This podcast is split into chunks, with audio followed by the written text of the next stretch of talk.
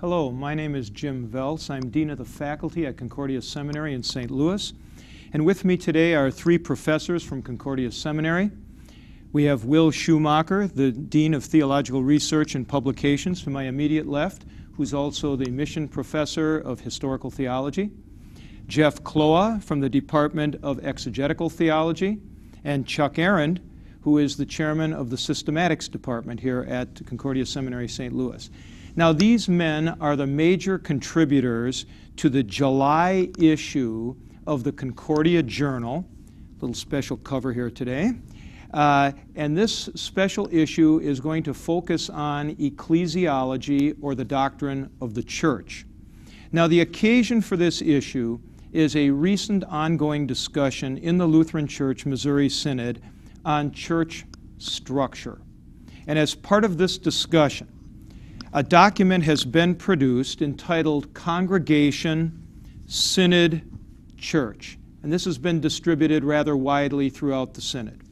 This, its goal is to seek to provide theological principles for this discussion on the church and its structure.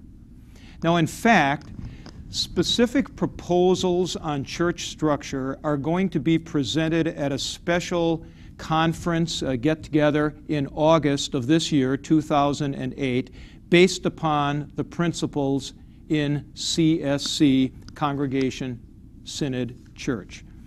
Now, our church body has been invited to join in the discussion on the nature of the church, its structure possibilities, and so on. And this July issue now of the Concordia Journal is uh, what we would like as Concordia Seminary to bring forth to enable this discussion. We want this to be a resource for people to think through the issues related to church, its nature, its structure, and so on. So, this afternoon, we would like to kick off the discussion here at Concordia Seminary with a roundtable introducing some key topics and issues such as what is a synod, um, why do we have a synod? Is our Lutheran Church Missouri Synod a church? What does it mean to be a member of it? And so on. And this discussion now should help readers and those who are watching this presentation to get into the topic and to be able to discuss it with some background. Will, I think I'll turn to you first, and let's just begin with a pretty basic question because it's in our name, what is a synod, the Lutheran Church Missouri Synod? Well, we, uh, the, the classic answer you get when you ask that question in our circles is synod is walking together. That's a little too simplistic. I think that uh, synod is traditionally, and I, what I say traditionally, I mean in the 19th century, used really in two ways, two distinct ways. One is uh, very simply the gathering, what we call the, the convention, the Synoda was actually the gathering of the members of the Synod. But it's also used as a collective noun to designate all the members. So the Synod referred to all the members of the Synod. So that first one, the gathering, that'd be like Acts 15 when they got together. Yeah, I suppose that's, yeah. and in fact, the, the uh, original Constitution, I think our Constitution still today in its uh, preamble, cites Acts 15 as a scriptural uh, precedent for forming a synod. But I don't know, guys, what do you think? I'm not sure that that's either of those two, the convention or the members, is the way people think of synod today. I mean, don't they think of it as a structure, like a a third definition or something like that? I think so. I think so. Yeah, that's. I, I think the basic problem is we, have sort of grown into this uh, usage of synod, meaning the, the corporate entity, if you will, the, the governance of it, and uh, never really developed a theology behind why we use the term that way. We just sort of slid into it. And I think there is a distinction that people use between uh, congregation and synod um, as if synod is something else when they're actually referring to the, the structure, the governance, uh, which resides in a certain building, you know, here in St. Louis. So by something else, you mean something that could actually uh, stand over against the congregation? Exactly, as if there's congregations and then there's synod, and those two are not coterminous. And, and isn't that, uh, isn't that the habitual way we use synod now? That's almost the normal usage of synod now, Right. I think.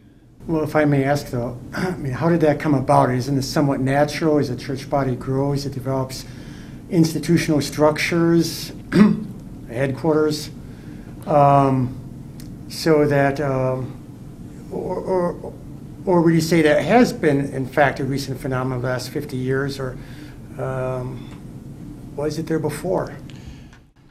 Well, that's a good question. Uh, I, I can't answer it exhaustively. Uh, you know, maybe you guys know. Well, I- what, what seems to me uh, has happened is we've, we've uh, grown into this. You know, we, we, we have a synod. It's self-evident that it exists in a sense. But our, our theological way of looking at it has not developed alongside the growth of the structure. So we still, and it's reflected in the document, the, the CSC document that Jim referred to here, we still uh, tend to think of congregation as church and the una sancta, you know, the, the invisible church as church. But synod now is not church because if you read Pieper or Walther, allegedly, they don't use church to refer to synod.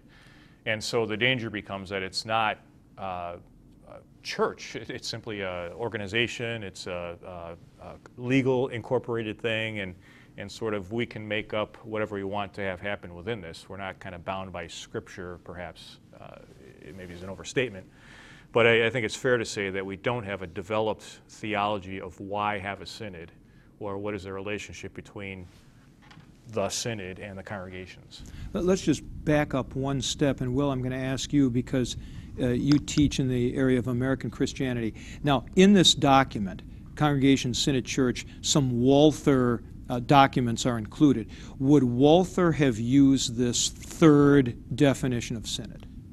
No, I think I can say that pretty categorically. Uh, the synod, as Walther knew it, had almost none of the uh, the bureaucratic trappings that we know today. It had no paid officers. It had no uh, staff. It had no headquarters building. Uh, until the, the presidency of John Behnken, uh, into his presidency, the, uh, the mailing address of the synod was the president's home.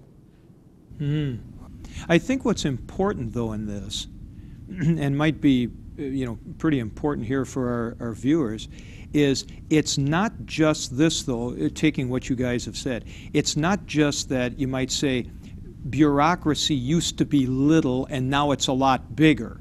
It's that there's a kind of a different understanding of what the synod is. It's an entity over against the congregations as opposed to so uh, because otherwise people could just say oh well we have to trim the bureaucracy some but but there, i think there's a different concept here Well, I think there is. We, in some ways, we're, we're the victims of our own emphasis on the congregation Yeah. and on the autonomy of the congregation. Uh, don't you think this is right? The, uh, uh, we've, from the beginnings, we've stressed a certain uh, independence of congregations, the self-governance of con- uh, congregations. Uh, the Constitution specifically designates that the synod uh, isn't a legislative body; it can't impose anything on congregations. And in our day and age, as good Americans, we've taken this autonomy and this independence and really run with it. Uh, so, the, on the one hand, we view the congregation as practically independent, free to choose Yeah. what resources it wants to use or not use. On the other hand, this kind of externalizes the synod as some other thing out there.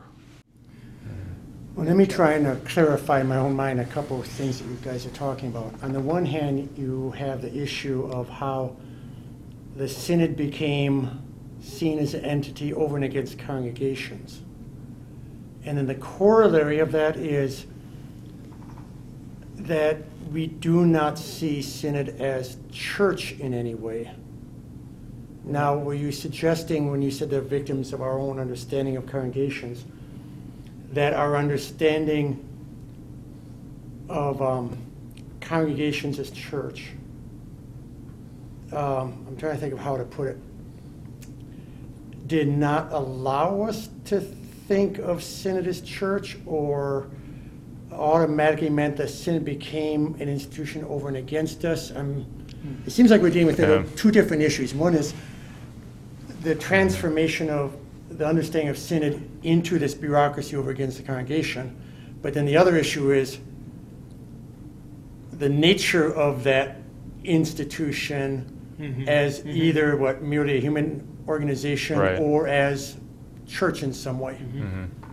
Well, now, Jeff, uh, you've got an article in the journal here that, uh, entitled "The Transcongregational Church in the New Testament." Now, what about that point that Jeff's Well, that yeah, uh, I- Chuck's I, raising? I guess what what I think we're doing in the issue is really trying to help us understand what the synod is theologically. You know, we, we have it, okay, but I, I don't see either in recent literature, in particular this uh, Congregation Synod Church document, a theological rationale for synod. Um, uh, we simply take it as self-evident, and I have to admit, you know, uh, you know, reading the New Testament, uh, I read it sort of simply assuming an LCMS polity. You have individual congregations, and then you have uh, people talking to each other, but there's no sort of bigger church. Um, uh, just just little congregations. So you think, say, the church in Corinth, you're thinking like, oh, there's like, you know, 40 people, 60 people. It's a congregation, kind of like we think of it. There's a pastor, you know.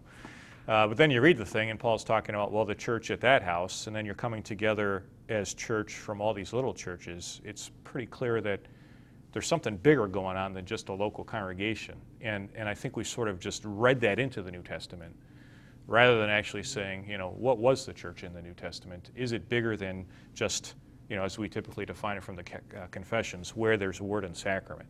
Right. You know, just that, and that only is church.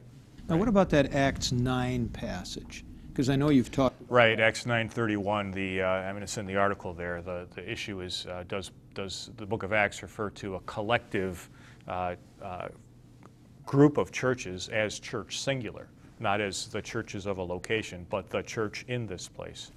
And uh, you know, there's a textual problem there. Certainly, it's discussed in the article, but but it seems pretty clear that Acts uses uh, the term in that way, just as Paul does. Uh, that he uses church singular to refer to a collective of what we would call congregations, and that it's you know what do we label that? See, we've chosen to call that sort of synod, okay, not church specifically, but the New Testament appears to have no problem uh, labeling a collective of what we would call congregations as church.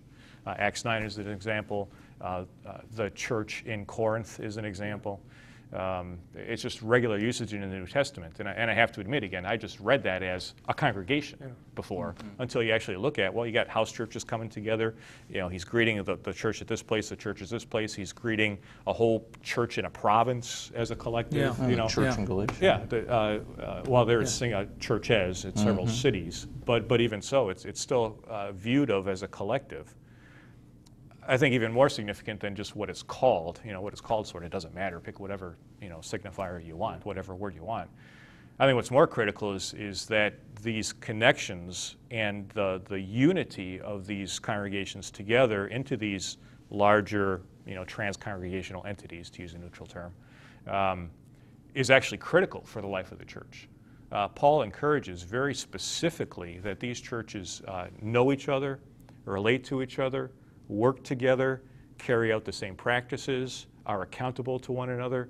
Uh, in other words, the, the, these gatherings or these collections of congregations is not just, you know, structurally, they all put their money in the same pot or something like this, but it's the sort of the essence of the church in a sense.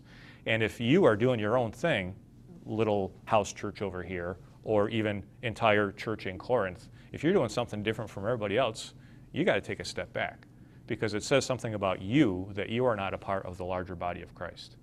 Well, he does argue that in Corinthians because he talks about you know we don't have that policy in, in the Right. churches. Yeah. I think this is a a really important point you're making because, as Will indicated, um, you know, being in America, uh, we prize individualism. Right. uh, that applies to congregations as well. And I think if people see a, a synod primarily or exclusively as a provider of goods and services, uh, that practically we can do some things together that we can't do alone. Um, that works for a while, but once you have a congregation that Right. has a lot of resources, you might not need Right. uh, to work with others quite like Right. that. And so the um, imperative or need to maybe be involved with other congregations uh, is going to lessen. And I suppose if you push it even back further, you could apply that to even individual Christians Exactly. Yeah. um, in terms of uh, the need and obligation to uh, work with or be a part of other Christians. Well, Chuck, maybe you could just say a little bit more about this American context. Certainly, on our campus, we've talked a lot about the influence of what you might call Americanism on our thinking. But uh, say a little bit more about Well, I mean, Will might be better suited to that uh, than me, but I do think as um, Americans, we've always been caught in a tension between emphasizing the common good and the individual, and we tend to lean a bit more towards, I suppose, personal freedoms. Um, uh, we love, uh, you know, Frank Sinatra, I'll do it my way. I think that was him, right?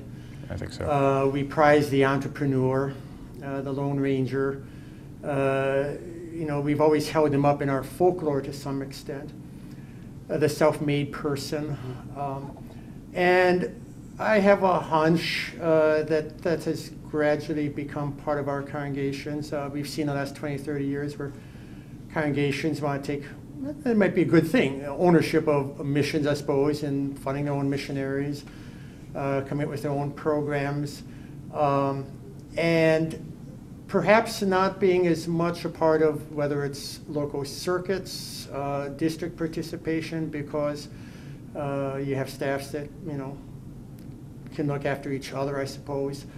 Uh, in addition, in America, I suppose you've also you've had this phenomenon we also call parachurch organizations, where individual congregations can find resources from a wide variety of sources. And for me, one of the big changes we've seen over the years is at one time uh, the synod was the primary source from which people received homiletical helps.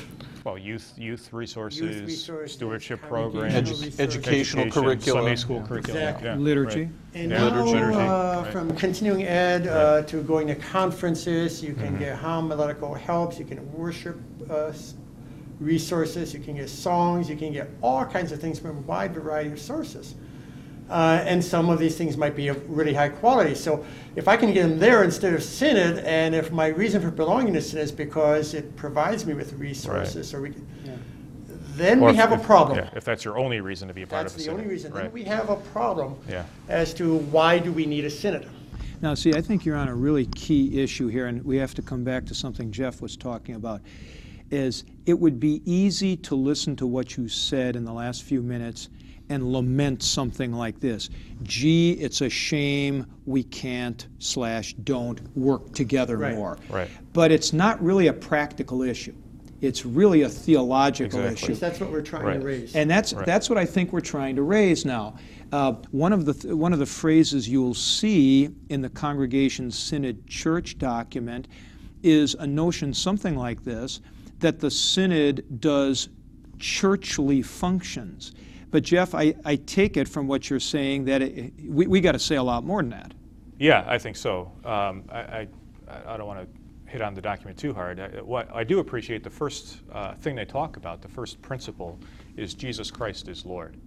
And and to me, if you take that seriously, that, that sort of solves a lot of problems. Um, uh, that what goes or how it goes in a congregation is how it goes in any collection of Christians, be it a district, a circuit, a synod. Um, uh, that that things sort of work the same way all the time, um, uh, because Jesus Christ is Lord. So we teach the same thing, we confess the same thing, we're, we're accountable in the same way to each other. Um, uh, where, where I think we struggle really in, in sort of this accountability and relationships to each other, and it's, it's because of, I think, our American context, is we, we tend to argue that I have to do things differently because I'm in a different context than you are. So I'm serving, a, oh, say, an urban setting or a suburban setting or in a rural setting. We're in a, you know, a boomer church or in a seeker church, you know, and, and we, we kind of have all these niches, you know, sort of a thing. And we, and we assume then that the things have to be different. And uh, it- what was striking to me in working through the material in the New Testament is, you know, you think about, say, Antioch, for example, is, is a Gentile mission, okay? They're sending Paul and Barnabas off to uh, Turkey and Asia Minor, um, and Jerusalem is not doing that. they, they, they're, they're not real hip on the Gentile mission at all. Uh, yet, uh, when there's a debate about what to do, Antioch doesn't kind of, with the Gentiles in Acts 15, Antioch doesn't just say, eh, you know, we're doing our thing, you're doing your thing, we got a new context here, so just kind of live and let live. They actually get together and talk about what should we be teaching and, and making sure that they're doing this together. Now, Paul's pretty clear, I'm going to go to the Gentiles and you guys work with the Jews. There's no, you know, it's not like they, they're doing the identical thing. Um, but even though they're in very different contexts, they want to be sure that they're all on the same page with this. And, and uh, I think that's the, the thing we haven't worked through in Synod, really uh, how to be together, yet be in different contexts. And, and be still faithful uh, to Christ and accountable to one another as we do that. Uh, I think what we've tended to do, and this is just again a perception, you can discuss this, you know, but, but uh, we've tended to default to I know best because it's me, uh, you know, my own individualistic entrepreneurial perspective, and, and we've bracketed off or, or let slide, maybe is a better way to say it, uh, my connection to my brothers and sisters in a larger church. Yeah, Now, uh, yeah, I want to bring this back from making it sound, I don't think any of us disagrees with this, but I don't want to make it sound like we're just not cooperating enough. I think that you're raising pretty heavy duty theological questions, and so let me just put it right on the table. And that is, would you say that a trans-congregational entity like the Synod is church? Oh yeah, I, I think there's it's clear from the New Testament. Now, no now, what would happen when we interact with that question with Walther? Um, uh, he would answer yes. Uh, Walther clearly understood that there was a, a trans-congregational visible church. I sort of go into this in my article that uh, I attempt to sort of trace not only his initial development starting at Altenburg and through church and ministry, where he really does emphasize the congregation because he's, his understanding of church is based around word and sacrament, the, which, by which the church is visible. But then he comes back in the 1860s with the, the evangelical Lutheran church, the true visible church of mm-hmm. God on mm-hmm. earth. Mm-hmm. And it's a whole series of theses about the evangelical Lutheran church, which is not identical with the Missouri Synod or, or even a, a collection of synods like the, you know, the Synodical Conference or something. It's visible because the word's preached and the gospel's confessed together, and it's church. And that means that it's under the lordship of Christ, and these, these people, these Lutherans, really belong to one another. They, and they belong with one another. And see, that's kind of the crucial thing. Um, uh, whenever I teach Missouri Synod history, I always ask classes what they think really holds the Synod together. And, you know, and after we get through the answers like, you know, the Concordia plans and, and, and stuff like that that uh, everybody chuckles about, although there's something to yes, exactly. you know, we, we start prodding, and it's it's not our agreement to cooperate on practical projects. It's not that we all use the same publishing house. Um, it's it's not that we're all contributing to the same mission program. It really the glue that holds us together is the desire to be held accountable for our doctrine and practice. To By one another. by, to be held accountable by one another. And that means that I need my brothers and sisters in the faith to make sure that I don't kind of go off the rails.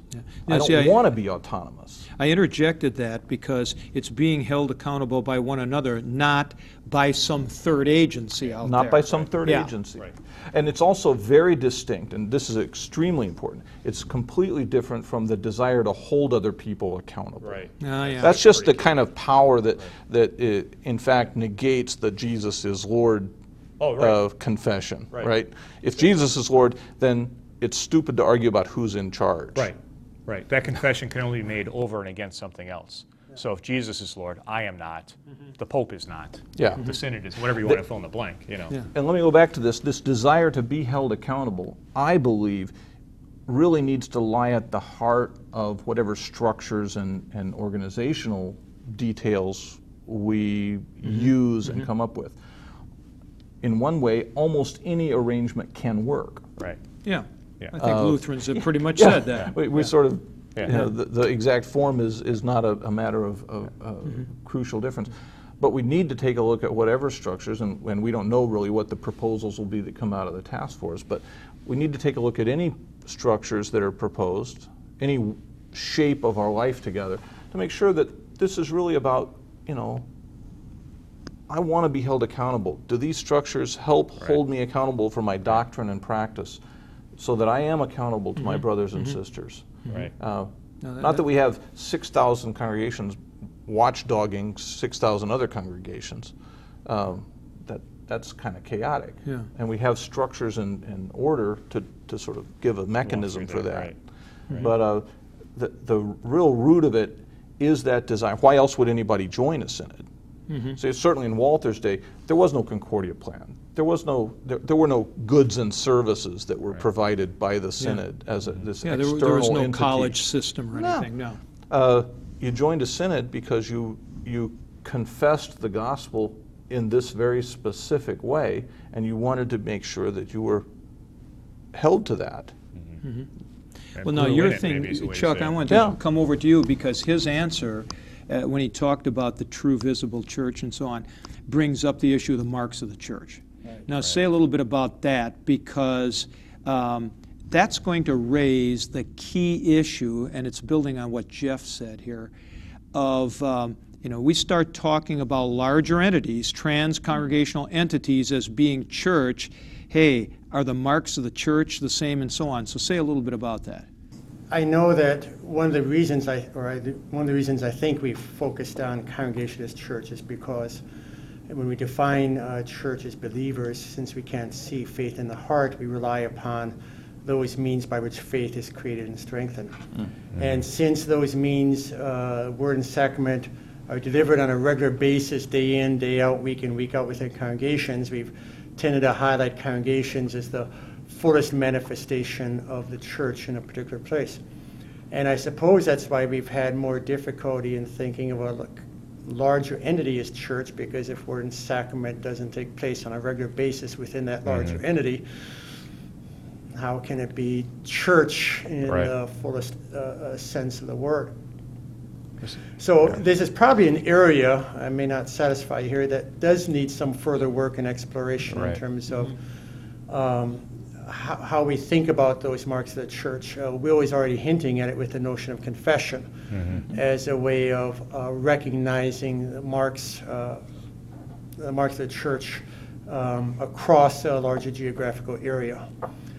Um, I know in my own thinking at times, uh, you know, Jeff, we, we were talking about this a little bit earlier. I've come to think of um, word and sacrament at times as, um, for lack of a better word, uh, infallible marks in the sense that where these go on, we know without any doubt the Spirit's at work and the church is there. But at the same time, uh, within our tradition, we've talked about marks in a broader sense. Luther talks about you know nine marks of the church, and he talks about marks in a variety of other ways. Um, and it may be entirely appropriate, I think it is, to speak about you know what Jeff was saying in terms of the mutual obligation of love and uh, cooperation, the responsibility and accountability, also as marks of the church. Right. Uh, they may not be marks of the church in the same way Right. that word and sacrament are Right. uh, namely that w- these are good indications that the church is there. They may not provide a guarantee for me because they're not faith creating instruments Right. that the Spirit uses. Uh, but nevertheless, they shouldn't be discounted either. Uh, you know, saying, well, we're in sacrament, those are the marks, so we don't have to worry about anything else. Um, I think they do go together. And so there might be some room for us to explore that, particularly in terms of uh, congregations working with each other with regard to the mutual bond of love and mutual obligation and responsibility to not do that, to say, I don't need you or I don't need to be held accountable, it strikes me as kind of um, Well, now. Yeah. Now, let's try to say it. relate that to what Jeff was talking about before, and this kind of rows us out into deeper waters here. Uh, if we are going to talk about a trans-congregational nature to the church, then, um, you know, are we talking about word and sacrament? Uh, let, us take your definition one.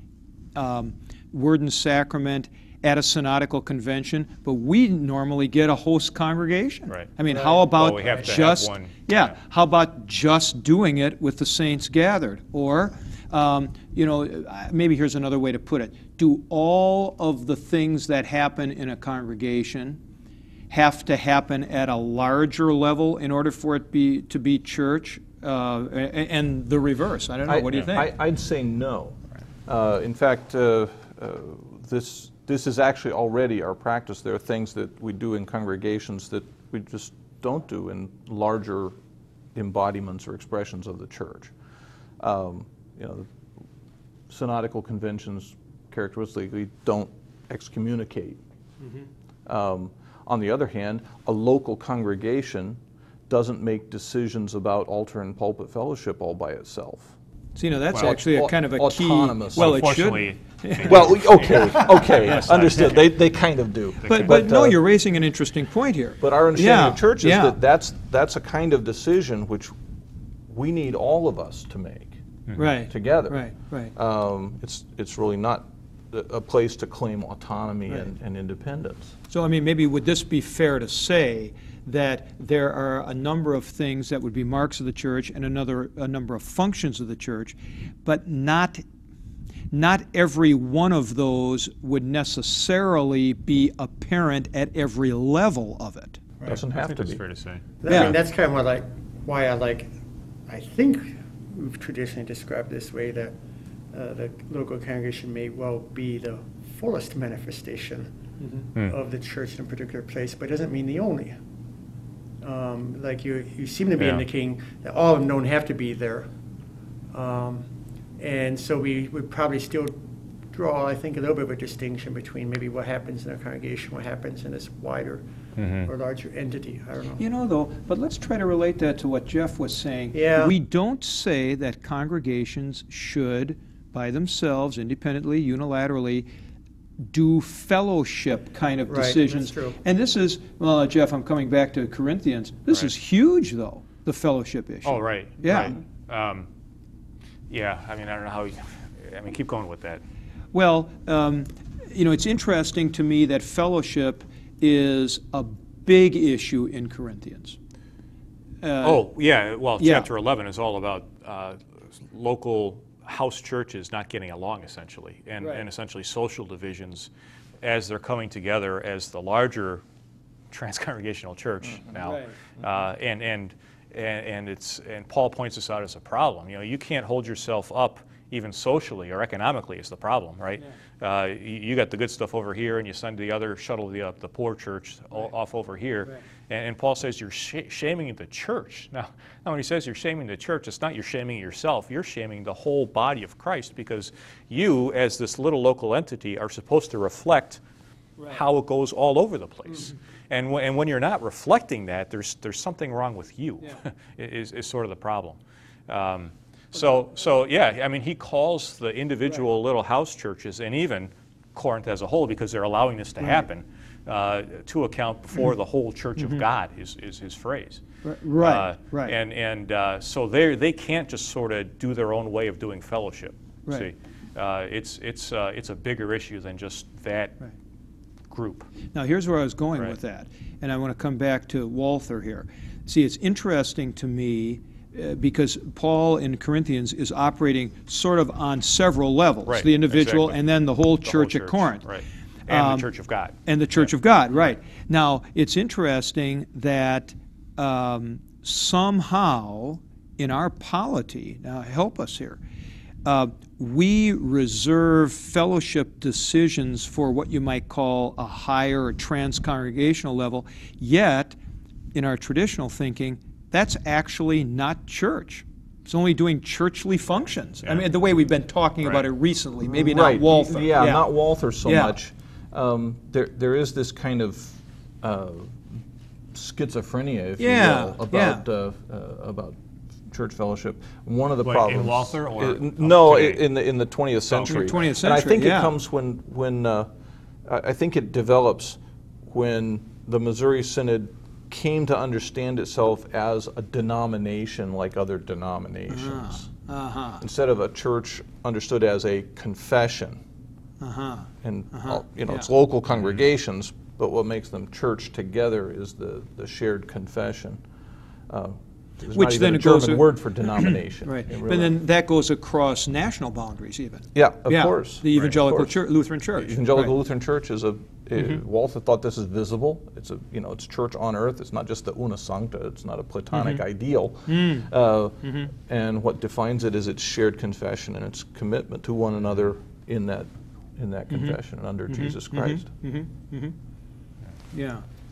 Yeah, Chuck? Well, I was just thinking in terms of the, unless I misunderstood you, Jeff, um, about fellowship taking place in the larger entity. I- Wouldn't our traditional way of explaining it simply be that each congregation does have a responsibility, but since we're doing this together, we have to appoint, Right. how should I say, delegates? Yeah. Representatives to come together to figure this out together, and so we've kind of delegated that to um, a smaller group of people to, uh, w- I don't want to use the word negotiate, but to enter into conversations with other churches. Right. Rather than, say, six thousand congregations doing it Right. each for themselves. See, again, the assumption would be that we're all making the same confession. Yes. So you can Yes. send That's the Bob assumption. or Joe or Steve, it doesn't matter. We're all making the same confession, so Yeah, they're that's the speaking assumption. for me, right? So, Well, uh, no, you know, that's not again- the same thing. Now, hold on, Chuck. That's not the same thing. Let's come back to this. See, there's a difference between saying, I'm delegating Fred to do this, and it, he's part of the hierarchy or something like that, and saying that actually um, you should be doing the same confession sort of at every level, Oh, yeah. right?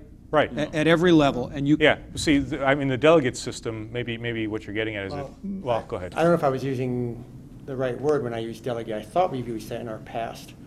Um, But I was simply trying to convey the idea that, that I thought the idea of a synod in terms of church fellowship was simply, you know, each congregation can't go and dialogue with everyone else. So um, by having a smaller group, I don't know how you want to put it, but there is a delegation of the responsibility to engage in those conversations, isn't there? Oh, there's an obligation from a Lutheran perspective. Yeah. Yeah. This is, this is actually what I call paragraph 27 and a half of the brief statement. Oh, yeah, you've talked about, yeah, talk about that. The paragraph 27 of the brief statement talks about the local congregation, and it really repeats sort of the, the Walther position that I referred to earlier, that the congregation is church, it's visible church. Um, paragraph 28 is on church fellowship, and it talks about church fellowship strictly in terms of church bodies being in mm. fellowship with each other. Mm. It actually doesn't talk, it doesn't say what church fellowship is, just says who you should, who church bodies can be in fellowship with and who they can't be. But they're trans-congregational. But they're church and- bodies, Yeah, church right? bodies, yeah. Um, there's a missing step in the logic between the local congregation as visible church and church fellowship between church bodies. So paragraph 27 and a half would be the synod or our church body is in fact an expression, an embodiment of altar and pulpit fellowship between the member congregations Somehow, see, we just haven't somehow. We haven't articulated it, Right. and it's the, it's the, the lost paragraph 27 and a half, which we actually need to make explicit now, Mm-hmm. because it's precisely that fellowship between the members of the synod, Mm-hmm. among the members of the synod, that's been called into question by a lot of practices.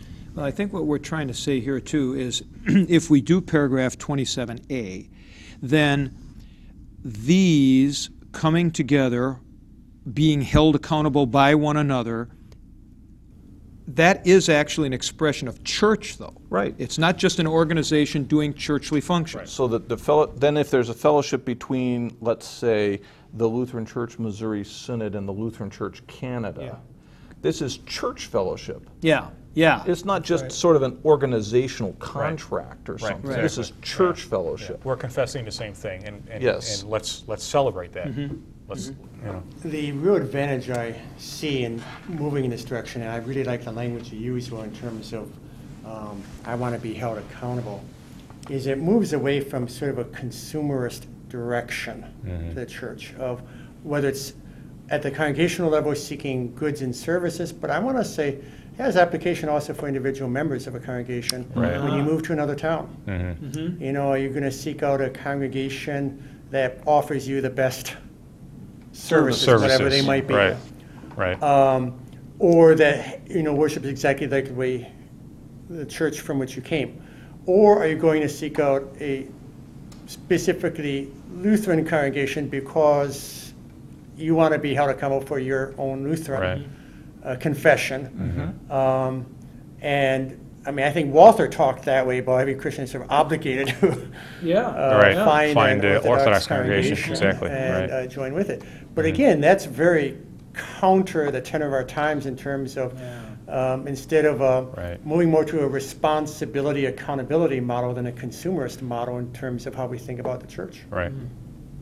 I wonder whether if, if this was made very explicit in our synodical life, that to, mm-hmm. to join the synod mm-hmm. means you want to be held accountable for your doctrine and life. Mm-hmm.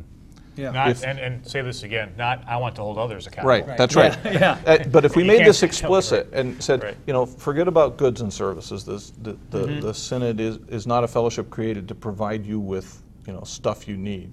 Get your insurance from Thrivent. If, if we made that really explicit, whether a lot of people would choose not to be members. Mm. A lot of individuals and a lot of congregations might choose not to be members because Well- in fact, they don't want to be held accountable. Yeah, yeah. I mean, it- I I be mean, our shape, our our thinking is so shaped by our context. I mean, it would be Mm-hmm. a challenge to, I, so I think there's there's a road ahead of us of trying to inculcate this and sort of trying to recover this this Yeah, desire. and I, I think it was there. I don't want to say that we were consumerist all along. I mean, I Hmm. suspect, you know, the, having a publishing house and doctrine review was a way of yeah. Absolutely. Nothing you wrong with it, yeah. I'm held accountable for what I write, so it goes through doctrine review or Right. something like that. But uh, Yeah. uh, but perhaps things changed when we opened up to the wider American community. We could find things all over the place Yeah. that we could use and wanted, Mm-hmm. and See, we should have never switched to English. we knew it was a Yeah, mistake. we knew it was a mistake. Well, listen, I'll tell Should you have what. stuck with Latin, huh? Why, why, why don't we uh, bring this discussion to a kind of a close? And let me uh, do it in this way. We raised a number of really important issues. I think we started out with this idea of a third definition of synod, which was an entity over against the member congregations. We talked about the trans-congregational nature of the church and that it could truly be called church. And, it- and act like church. and act and act like church. That's exactly right. Act like the uh, the saints that we really are. Uh, there's the issue of the marks of the church, our understanding of the marks of the church, and so forth. And then, uh, kind of floating above everything, is this American context, including individualism and consumer mentality, and so on. Now, uh, why don't we maybe bring it to a close with this? Um, if, and I'll just go around the table here. Will, I'll start with you. Um, if you were if, if you were allowed to address now the delegates who'll come together in August, uh, you know what's maybe the the one thing that you'd like them to take a look at as they consider the nature of the church and of the structure and so on. And I'll ask each of you this. Well, I think I'd echo something Jeff said earlier that the, the starting point of confessing Jesus as Lord has to be kept squarely in view, and we have to realize its implications at every point in our discussion about structure. Structures in the church are, are necessary, but they're, they can never just be reduced to a, a, a struggle about who, who's in charge or who has power over whom Right. uh, because the church lives from this confession that Jesus is Lord, Good. not me. Good, Jeff.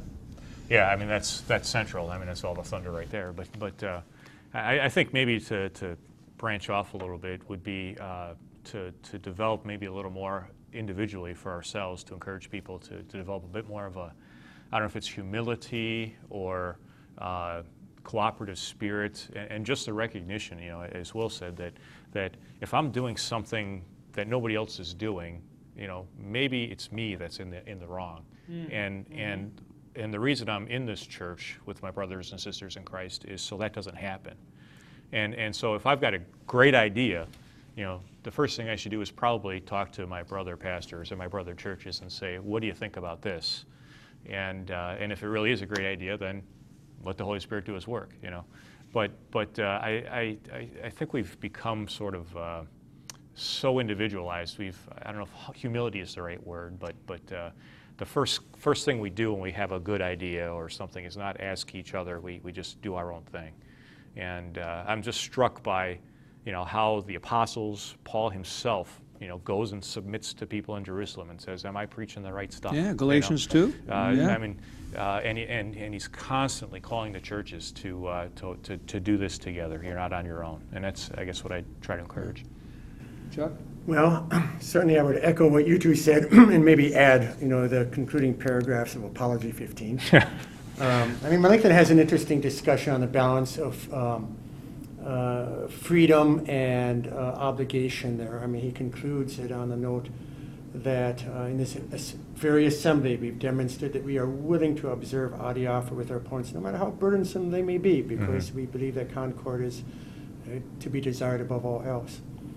Um, and so I echo with what Will and uh, Jeff said, um, you know, with a little caveat that that doesn't mean that we can't have good discussions or debates Oh, no. and figure out how things happen. No. Mm-hmm. I think that has to be an ongoing part. But I suppose the thing I'd want to emphasize, and I think concerns me most, is that if we're concerned about a, a loss of loyalty to synod or participation in synod, it's not primarily a structural problem that if we can improve Right. efficiency and cost, people are going to like it more. I'm really Right. If we more give them more bang concerned- for their buck or something. yeah, right? I'm really more concerned Right. that it's, it's a theological problem. If, uh, in terms of understanding what is the church, you know, if a church is a like-minded society of, or a voluntary society of like-minded individuals, you know, that I get to choose, or um, that's going to lead you in one direction. If church is more the body of Christ, as you mentioned, us being gathered by the Spirit around the means of grace, um, that implies some other aspects of the church. And so I guess my concern really is increasingly, you know, we've seen in recent Pew Research studies that half of adults don't stay in the church in which they grew up. Uh, and we have a lot of mobility in our society. So, you know, when people move to another city, where are they going to go? Right. And why are they're going to choose that particular church. So I think it has some ramifications both for individuals in their over and against congregations and congregations over against other congregations.